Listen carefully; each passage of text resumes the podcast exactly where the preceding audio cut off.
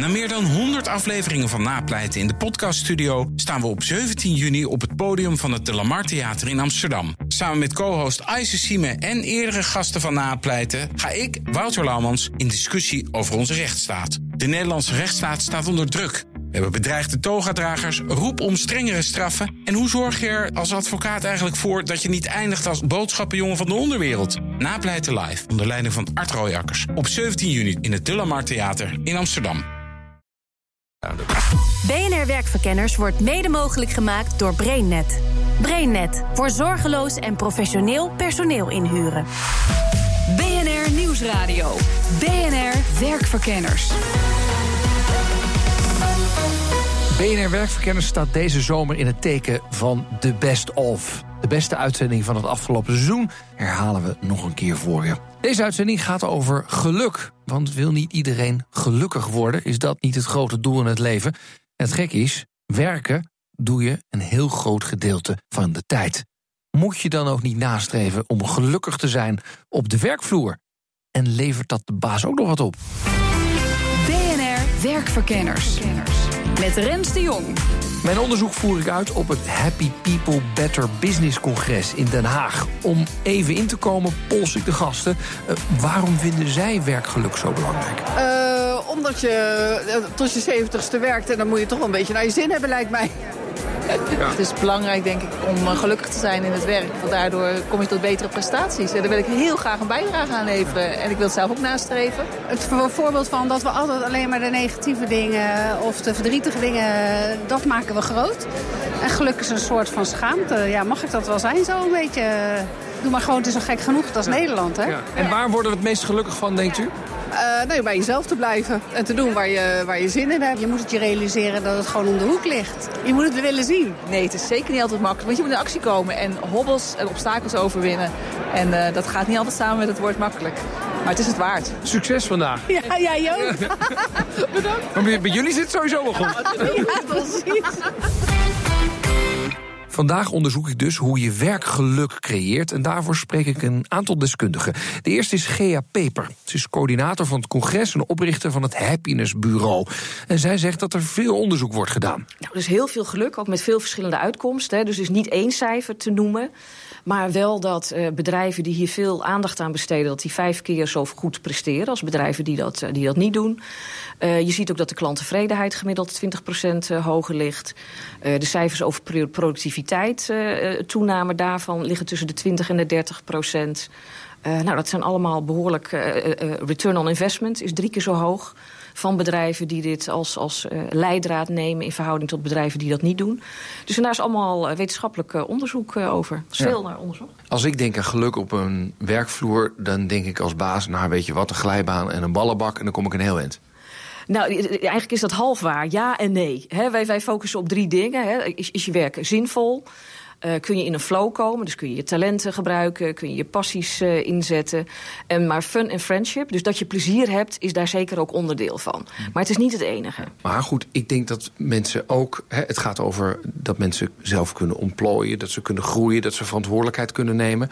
Kijk, een glijbaan is zo besteld. Dus gewoon uh, intekenen en uh, afrekenen. Hier moet ik als baas opeens gaan loslaten. Ja, hallo, dat vind ik een partijtje moeilijk.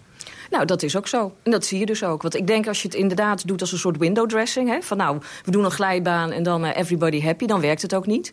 Dus je moet echt zorgen dat het in het D N A van het bedrijf gaat zitten. Je ziet ook bedrijven die gestart zijn vanuit dit uh, happiness als principe, dat dat makkelijker gaat dan bedrijven die al jarenlang op een andere manier werken en dan plotseling het roer willen omgooien. Maar het is niet onmogelijk. Goed om te horen als je er nog aan wil beginnen als bedrijf. Verder met mijn onderzoek. Ik krijg hulp van een van onze zuiderburen. Ik ben Leo Bormans en ik reis de wereld rond om over geluk te spreken. Ik heb een aantal boeken gemaakt. The World Book of Happiness, The World Book of Hope, The World Book of Love.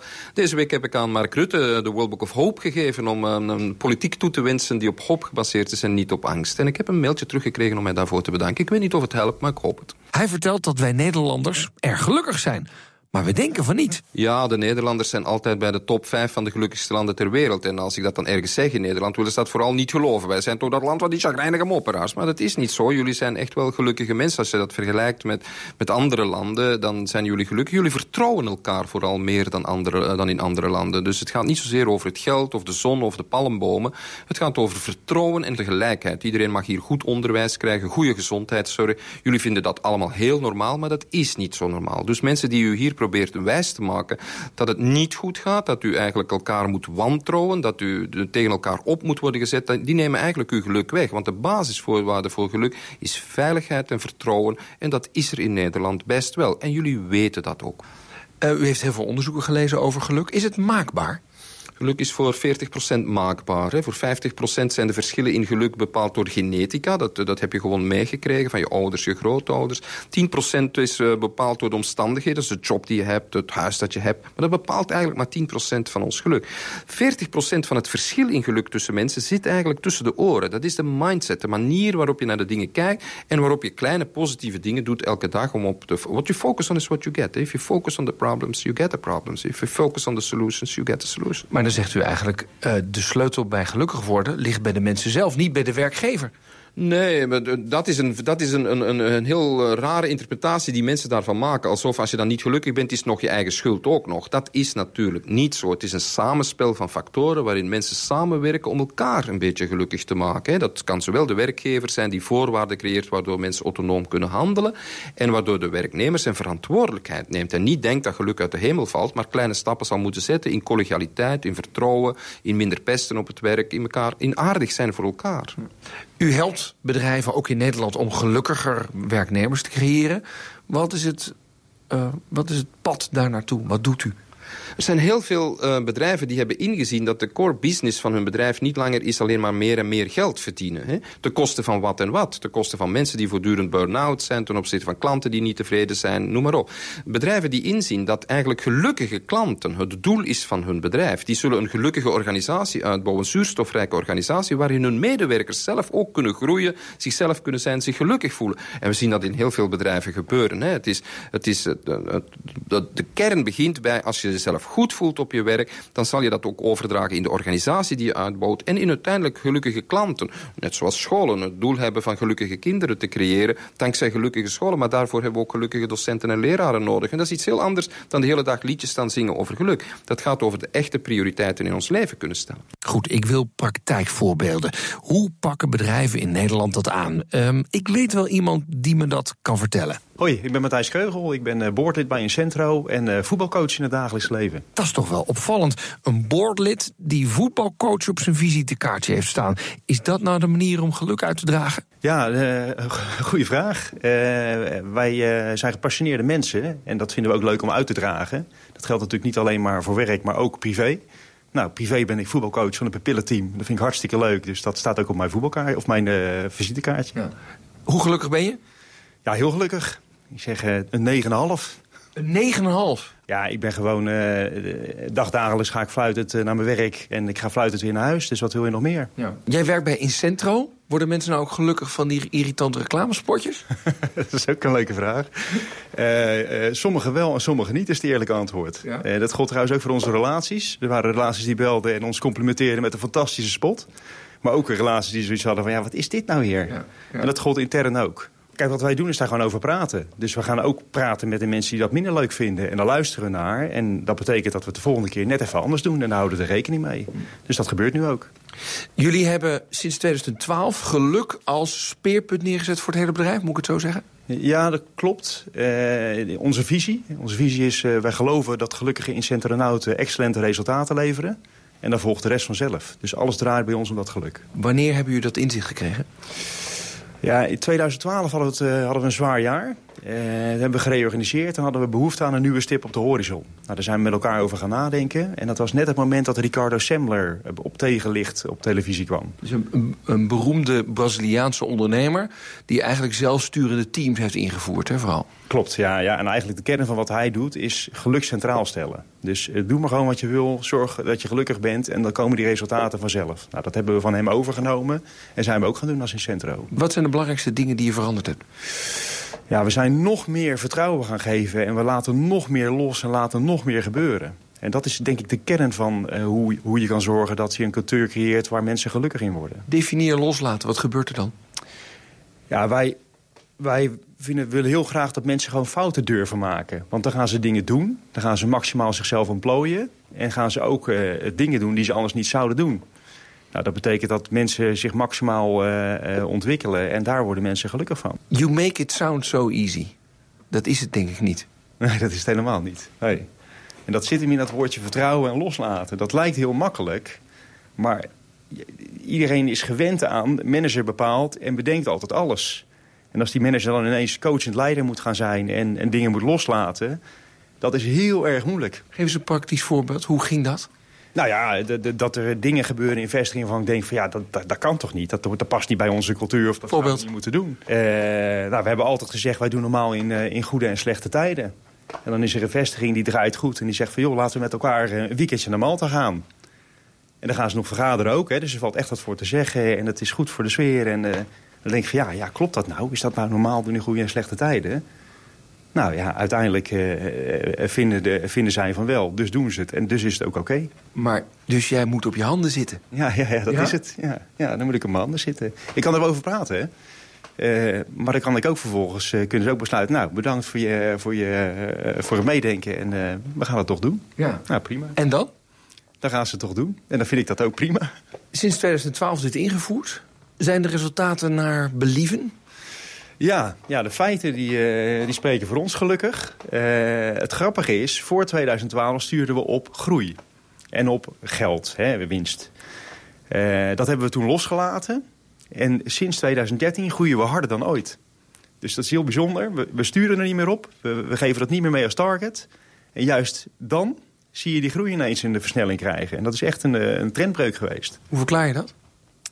Ja, dat, dat onze visie dus inderdaad klopt. He, als je gelukkig bent, dan volgt de rest vanzelf. He, want denk er maar over na. Eh, onze mensen zijn gelukkig. Die gaan dan goed werk leveren. Worden onze opdrachtgevers gelukkig van. Nou, die willen dan meer, eh, meer afnemen. En dan, gaat, dan, dan komt dus ook die winst vanzelf en die groei vanzelf. Zometeen gaan we een onderzoek naar werkgeluk verder. Uh, dan spreek ik onder andere met de oprichter van telecomprovider Voice, die geluk creëert door managers te ontslaan en iedereen zijn eigen ding te laten doen. Als jij bijvoorbeeld zegt, ik heb nieuwe service nodig en die kost uh, twintigduizend euro... dan bestel jij een nieuwe service en dan kost dat twintigduizend euro. Met als kanttekening, doe alsof het je eigen geld is. En je hoort tips hoe je geluk op jouw werk kan creëren, als werknemer en werkgever. B N R Nieuwsradio. B N R Werkverkenners. Hoi, ik ben Rens de Jong en gelukkig luister je, want vandaag onderzoek ik de vraag: hoe creëer je geluk in je bedrijf of op je werk? En daarvoor spreek ik meerdere mensen op het afgelopen week gehouden Happy People Better Business Congres. De bedenker daarvan, Gea Peper, legt me uit dat heel veel bedrijven maar bezig zijn met opvallende dingen om mensen een beetje gelukkig te maken. Vaak beginnen bedrijven nog wel eens uh, aan de buitenkant. Precies wat je zegt, hè. Laten we de werkomgeving eens, uh, eens een beetje pimpen met uh, schommels en tafelten- tennistafels uh, enzovoort. Uh, maar ja, er zijn een heleboel, heleboel andere voorbeelden. Hè. Dailies waarbij dingen echt gedeeld worden. Uh, geluksmomenten. Bedrijven die een geluksdag instellen. Mag je... Sorry, een geluksdag? Ja, die zou iedereen wel willen, hè? Uh, Het klinkt een beetje gek. Uh, nou, ik denk uh, uh, dat iedereen het juist heel erg leuk vindt. Want een geluksdag is een dag die je zomaar kunt opnemen als een extra vrije dag. En de enige voorwaarde is, uh, is dat je laat zien, dat je een foto stuurt van wat je die dag hebt gedaan. Waarom zouden bedrijven hiermee bezig moeten zijn? Nou, ik denk verschillende, uh, verschillende redenen. Het is goed voor het bedrijf zelf. Er zijn onderhand een heleboel cijfers beschikbaar die laten zien dat je uh, winstgevender, productiever, uh, mensen werken beter samen, uh, lagere burn-out, uh, minder stress. Dus uh, genoeg uh, voordelen. Maar ook, ik denk uh, dat je ook het juiste wilt doen. Je wilt ook, je wilt mensen niet alleen als productiemiddelen zien, maar je wilt uh, daar ook de juiste aandacht aan besteden. Uh, dat daar ruimte voor is binnen een bedrijf. Ja. Wat vinden werkgevers het lastigste Uh, als ze met jou een traject ingaan? Ik denk dat het uh, de andere manier van kijken is. Ik, de, ik denk dat we de laatste jaren, zeker bij de wat grotere bedrijven, echt een visie hebben gehad van uh, spreadsheets, vergaderingen. Ik ben zelf ook leidinggevende geweest. Ik zat de hele dag alleen maar in vergadering. Uh, spreadsheets, cijfers aanleveren. Ik, ik denk dat de menselijke maat en aandacht voor mensen in het bedrijf uh, een beetje is kwijtgeraakt. En als ik bij zo'n bedrijf binnenkom, moet je echt weer even de weg terugvinden. Van oké, okay, dat is ook belangrijk, maar er zijn meer dingen die juist bijdragen aan het werkgeluk. En daardoor ook uh, aan de bottom line uh, van het bedrijf. Wat zeg je tegen al die mensen die nu deze uitzending luisteren en denken, wat is dit nou weer voor geitenwolle sokken B N R Werkverkenners deze week? Nou, ik denk dat het heel goed is dat ze zich er eens verder in verdiepen. Dat, dat je ziet dat er heel veel gaande is op dit gebied. En dan ja, maar kan je je voorstellen dat mensen denken, ja, joh, weet je, je moet naar je werk komen om geld te verdienen. Ze moeten gewoon ongeveer doen wat ik zeg. En natuurlijk moeten we dat in overleg doen. Maar laten we hier niet een softe sector van maken. Nou, dan adviseer ik bedrijven om misschien over een jaar of wat nog eens terug te komen. Want? Uh, het werkt alleen als, dat zie je ook bij bedrijven die dit succesvol toepassen, als je management hebt en vaak een sterke C E O die ook zegt, ik wil ook dat mijn medewerkers uh, gelukkig zijn, dat het dan gaat vliegen. Als je denkt van, ik ga even aandacht aan geluk besteden, want wie weet uh, hè, werkt het wel voor mijn bottom line. Maar eigenlijk geloof ik uh, van inderdaad, ze moeten maar werken, want dan krijgen ze salaris voor en that's it. En gelukkig zijn doe je maar in je vrije tijd. Dan gaat het niet werken. En dan zeg ik van, nou, dan kom over een jaar nog eens terug. Er zijn bedrijven die Gea helemaal niet nodig hebben, want ze kunnen het zelf al. Ze voeren zelf een succesvolle geluksstrategie. Een praktijkvoorbeeld. Mijn naam is Mark Vletter, uh, trots vader van drie, uh, trots echtgenoot van één. Uh, um, oprichter van Voice, zakelijke telecomprovider uit het uh, noorden van het land. Maar tegenwoordig internationaal actief met vestigingen in uh, Zuid-Afrika en, uh, en ook in België. Hij heeft de titel Chef Leuk Werk op zijn LinkedIn staan. Dat klinkt wel heel erg hipster, Mark. Uh, volgens mij staat het erop uh, voor dat, sinds voordat het hipster concept bestond. Dus uh, uh, nee, dat is echt iets. Uh, we hebben op een gegeven moment gekeken van wat, wat is nou het uh, rollenpakket wat je binnen de organisatie hebt en hoe vang je dat nou het best in één titel. En uh, ik, uh, ik roep al uh, volgens mij sinds tweeduizend negen dat iedereen een leuke baan moet hebben.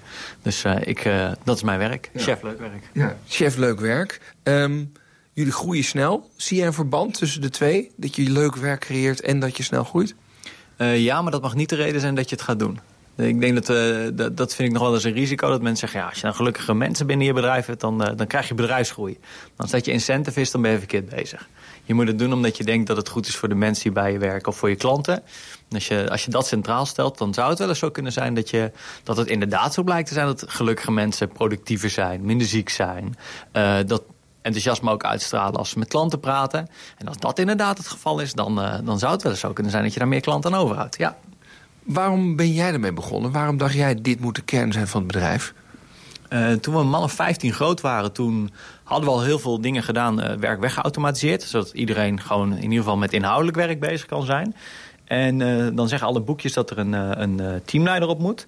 En uh, dat voelde heel erg onnatuurlijk toen we daarmee bezig gingen. En toen zijn we eigenlijk gaan kijken, wat is nou de geschiedenis van management en waarom is het zo ontstaan? En dan zie je eigenlijk dat dat uh, nou, sinds de jaren vijftig niet meer wezenlijk veranderd is. Terwijl alles om ons heen veranderd is. We hebben internet gekregen, uh, zelfrijdende auto's komen eraan. Dus de wereld verandert exponentieel, maar management doen we nog zoals in de jaren vijftig. Nou, toen zijn we gaan zoeken. Ja. En, hoe hebben jullie dat gedaan? Uh, dat begon met het uh, simpelweg opheffen van uh, functies en, uh, en uh, het wegdoen van uh, ja, mensen die eventueel een managementprofiel zouden hebben. En het stellen heel duidelijk van, joh, wat is nou de reden van onze organisatie van bestaan en hoe willen wij met elkaar omgaan? En toen we dat hadden vastgelegd, hadden we ook een soort, gelijk een soort spelregels. Als ik dit nu wil gaan doen, past dat bij onze reden van bestaan? En uh, past dat bij onze manier waarop wij willen werken, met onze klanten op willen gaan? En met ons dat moet de telecomwereld een beetje mooier maken. Telecom staat tussen aanhalingstekens, anders zouden wij dit gesprek niet voeren. En uh, het moet op een open, persoonlijke en ondersteunende manier. Uh, dat ging goed tot ongeveer dertig. Dan zit niet meer iedereen aan één ontbijttafel of aan één lunchtafel. En dan moet je het anders gaan organiseren. En toen zijn wij uh, een uh, organisatiemodel op basis van rollen en cirkels gaan adopteren. Waarmee je dus niet meer verbonden bent aan één functie binnen één afdeling, maar verschillende rollen hebt op basis van je talentenprofiel in verschillende cirkels die weer een verschillende reden van bestaan hebben. Hey, maak het eens concreet. Hoe werkt dat dan? Uh, ik uh, sta hier vandaag op het podium bij een uh, prachtig evenement. Dat doe ik vanuit de rol uh, de zeepkist. En uh, die rol is verantwoordelijk voor het vertellen van hoe, uh, hoe leuk anders organiseren is. En mijn focus daarbij is de grotere zalen en Engelstalige uh, spreeksessies. Dus we hebben zeven mensen die die rol hebben binnen onze organisatie. En ik uh, ben, uh, doe, uh, heb als focus die grotere zalen. Vandaag zitten we met tweehonderd, dus vandaag valt het mee. Um, en normaal gesproken zou alleen de C E O dat mogen doen, maar nu mag iemand die bijvoorbeeld op de I T-afdeling werkt en die, en die ook de rol uh, zeepkist heeft, mag dat ook doen. Ja, en uh, er zit ook altijd een stukje training aan vast, dus mensen worden ervoor getraind. Um, en dat doe ik in de cirkel spraakmakers. Die zijn verantwoordelijk voor alles wat ook maar enigszins geleerd is aan marketing en communicatie en de expressie van het bedrijf. Uh, en die vallen weer in de cirkel uh, Voice International. Daar zitten alle Uh, uh, Voice-bedrijven uh, in. Dus zij doen dat niet alleen voor Nederland, maar ook voor Zuid-Afrika, ook voor België, ook voor One, et cetera. Oh. Dus, dus de, die hiërarchische haak is compleet afgeschaft? Uh, ja, uh, waarbij het niet zo is dat er geen hiërarchie meer is. Het is wel zo dat de bovenste cirkel bijvoorbeeld, die kan een strategie stellen van joh, dat is wat we met elkaar willen bereiken. En de cirkels die daaronder vallen, zullen daar dan ook in lijn mee moeten opereren. Dat is wel de afspraak die je met elkaar maakt. Maar het is niet meer, je mag theoretisch mag je alles doen in de organisatie. Uh, behalve als iemand er een domein op heeft. Bijvoorbeeld het bepalen van het hoogte van de salaris. Daar zit een domein op van iemand van Human Capital. Nou, da- en dus mag jij dat niet bepalen. Maar als jij bijvoorbeeld zegt, ik heb nieuwe servers nodig en die kost uh, twintigduizend euro. Dan bestel jij nieuwe servers en dan kost dat twintigduizend euro. Met als kanttekening, doe alsof het je eigen geld is. Dus ga er slim mee om. Is dit uh, de sleutel tot succes? Mensen autonomie, invulling geven? Of zijn er nog andere dingen? Je ziet eigenlijk drie dingen die wel heel relevant zijn. Uh, Daniel Pink heeft daar een heel mooi boek over geschreven. Dat heet Drive. Uh, autonomiteit, meesterschap en zingeving, purpose. Als je die drie dingen als werkgever goed weet in te vullen, dan kom je denk ik heel ver. En ik heb heel lang gedacht dat dat wel voldoende was. Uh, alleen een ondernemer heeft van nature de neiging om risico's te nemen. Die, uh, nemen. Die vindt dat niet zo erg. Alleen een werknemer heeft dat natuurlijk veel minder. Dus dat moet wel, daaronder moet een veilige omgeving liggen. Je kunt die drie elementen niet bouwen als je organisatie niet veilig is. En een hele goede graadmeter om te kijken of een organisatie veilig is, is simpelweg hoe reageert men op een fout die wordt gemaakt. Een dure fout. Uh, worden de mensen ontslagen? Ligt de tent overhoop? Is iedereen boos? Of uh, zet men er met elkaar de schouders onder en gaat men het uh, proberen op te lossen voor elkaar en met elkaar? Als dat laatste gebeurt, dan heb je een veilige organisatie. Nog even terug naar geluksonderzoeker Leo Bormans. In zijn World Book of Happiness heeft hij twintig tips staan om gelukkiger te worden. Daar heb ik er drie uitgekozen die een beetje bij mij passen. Als eerst vertelt hij over nummer negen. Laat zien hoe je je voelt. Er zijn heel veel mensen die niet weten hoe ze hun emotie moeten uiten. Hè? Er zijn heel veel mensen die, die niet weten hoe ze moeten zeggen, ik ben bang, ik ben droef, ik ben blij. Uh, kinderen die het niet weten. Maar het goede nieuws is, we kunnen dat leren. En we zien dat mensen die leren om hun emotie te uiten veel gelukkiger zijn dan mensen die voortdurend gefrustreerd, opgekropt zitten te denken, ja, ik zou toch wel eens, ik had meer met mijn gevoelens moeten doen, maar ik heb het niet gedaan. Ik denk af en toe, als ik laat zien dat ik boos ben, dan raken mensen niet geïnspireerd van mij. Jawel, je laat, het, is, het gaat erom dat je niet alleen moet laten zien wat je, wanneer je blij bent. Het gaat er ook om, ken je mensen waarbij je kwetsbaar mag opstellen? Zijn er mensen die je ook kan, uh, waarbij je uh, je eenzaamheid, je twijfels kan uiten? Heel veel jonge mensen voelen zich op dit moment net nog eenzamer dan vroeger, ondanks de asociale media die hen omringen. Mm. Het gaat eigenlijk over, over leren, elkaar vertrouwen. Kwetsbaarheid heeft, uh, heeft, uh, heeft niks te maken... Ja, veerkracht heeft niks te maken met, met, met altijd maar succesvol zijn. Het heeft net te maken met kwetsbaar zijn. Mm. Durven, durven toegeven wanneer wanneer het jou niet goed gaat. Maar wie durft dat op Facebook zetten? Houd jezelf onder controle. Nummer zestien. Wat bedoelt u? Ja, mensen die voortdurend uh, op elke impuls reageren. Hè. Ze krijgen die impuls, je moet dat kopen, je moet dat doen, nu moet je weer dat in. De reclame dwingt ons voortdurend, nu, nu, nu, je moet dat doen. Wel, hou jezelf onder controle. Wil zeggen, denk eens twee minuten na voor je een beslissing neemt. Hè. Is dat een beslissing die, die werkelijk aansluit bij wie jij bent en wie je wil zijn? Of is dat iets wat je laat opdringen door consumentisme of door andere mensen? Hè? En de laatste dan, nummer dertien, zeg dankjewel. Ja, dank u wel. Zeggen is een hele mooie. Dat is een, een houding van dankbaarheid. Hè. Mensen die grateful zijn, dankbaarheid. Een dankbaarheidsdagboek bijhouden is een van de dingen die effectief werken. Ik doe dat zelf al twintig jaar. Ik schrijf elke avond drie positieve dingen op waarvoor ik dankbaar ben in mijn leven. En straks zal ik zeggen, ik ben geïnterviewd door B N R Radio en die man was heel aandachtig naar mij aan het luisteren en die heeft mij een goed gevoel gegeven. Dat is iets wat ik dan opschrijf. Hè. Dat, uh, dat heeft bijgedragen tot de zin van mijn leven. En zo probeer ik drie dingen mee te maken elke dag. En dankbaar zijn voor je leven en dank u wel zeggen tegen mensen terwijl ze nog leven en niet wachten tot ze dood zijn. B N R Werkverkenners. De conclusie. Deze keer gingen we op zoek naar de vraag hoe creëer je geluk op het werk? Nou, we hebben al heel veel gehoord, maar de samenvatting laat ik gewoon aan onze gasten over. Ik vroeg ze, heb je een tip voor werkgevers en werknemers? Nou, je hoort respectievelijk Matthijs Keugel, Gea Peper en Mark Vletter. Begin met vertrouwen. echt vertrouwen hebben in elkaar en echt mensen fouten laten maken. Dat klinkt heel makkelijk, maar daar hebben we het net over gehad. Dat is heel moeilijk. Neem uh, werkgeluk als K P I op in je, in je scorecard. Ga wat vaker op je handen zitten. Uh, een manager bemoeit zich ermee zonder dat het hem gevraagd wordt. En een leider wordt gevraagd zich ermee te bemoeien. Dus wees wat vaker een leider. En uh, voor de werknemer, uh, it's better to ask forgiveness than to ask permission. Neem je eigen verantwoordelijkheid voor werkgeluk. Werk aan je persoonlijk leiderschap. En, en ga niet zeggen van ja, maar uh, mijn werkgever moet het doen. Of het ligt aan mijn collega. Of het ligt aan dat ik te veel werk heb. Maar neem zelf die verantwoordelijkheid om te zorgen dat jij gelukkig wordt in je werk. En werknemers mogen kansen pakken. Dus als je kansen ziet, pak ze, gewoon durven, gewoon doen, dan ontwikkel je jezelf maximaal en uiteindelijk wordt iedereen er beter van. En um, ik zou beide eigenlijk wel adviseren om het boek How to Win Friends and Influence People te lezen. De titel klinkt minder mooi dan de inhoud van het boek is.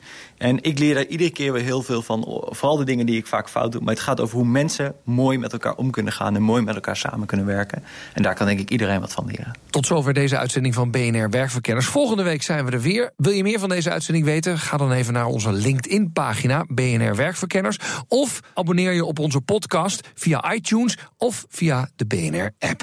Tot volgende keer. Werk ze. B N R Werkverkenners wordt mede mogelijk gemaakt door Brainnet. Brainnet, voor zorgeloos en professioneel personeel inhuren. Ook Diana Matroos vind je in de B N R-app. Ja, inderdaad. Je kunt live naar mij luisteren tijdens de Big Five. Ook handig in de B N R-app. Breaking nieuwsmeldingen, maar ook het allerlaatste zakelijke nieuws. En je vindt in de app alle B N R-podcasts, waaronder Wetenschap Vandaag. Download nu de gratis B N R-app en blijf scherp.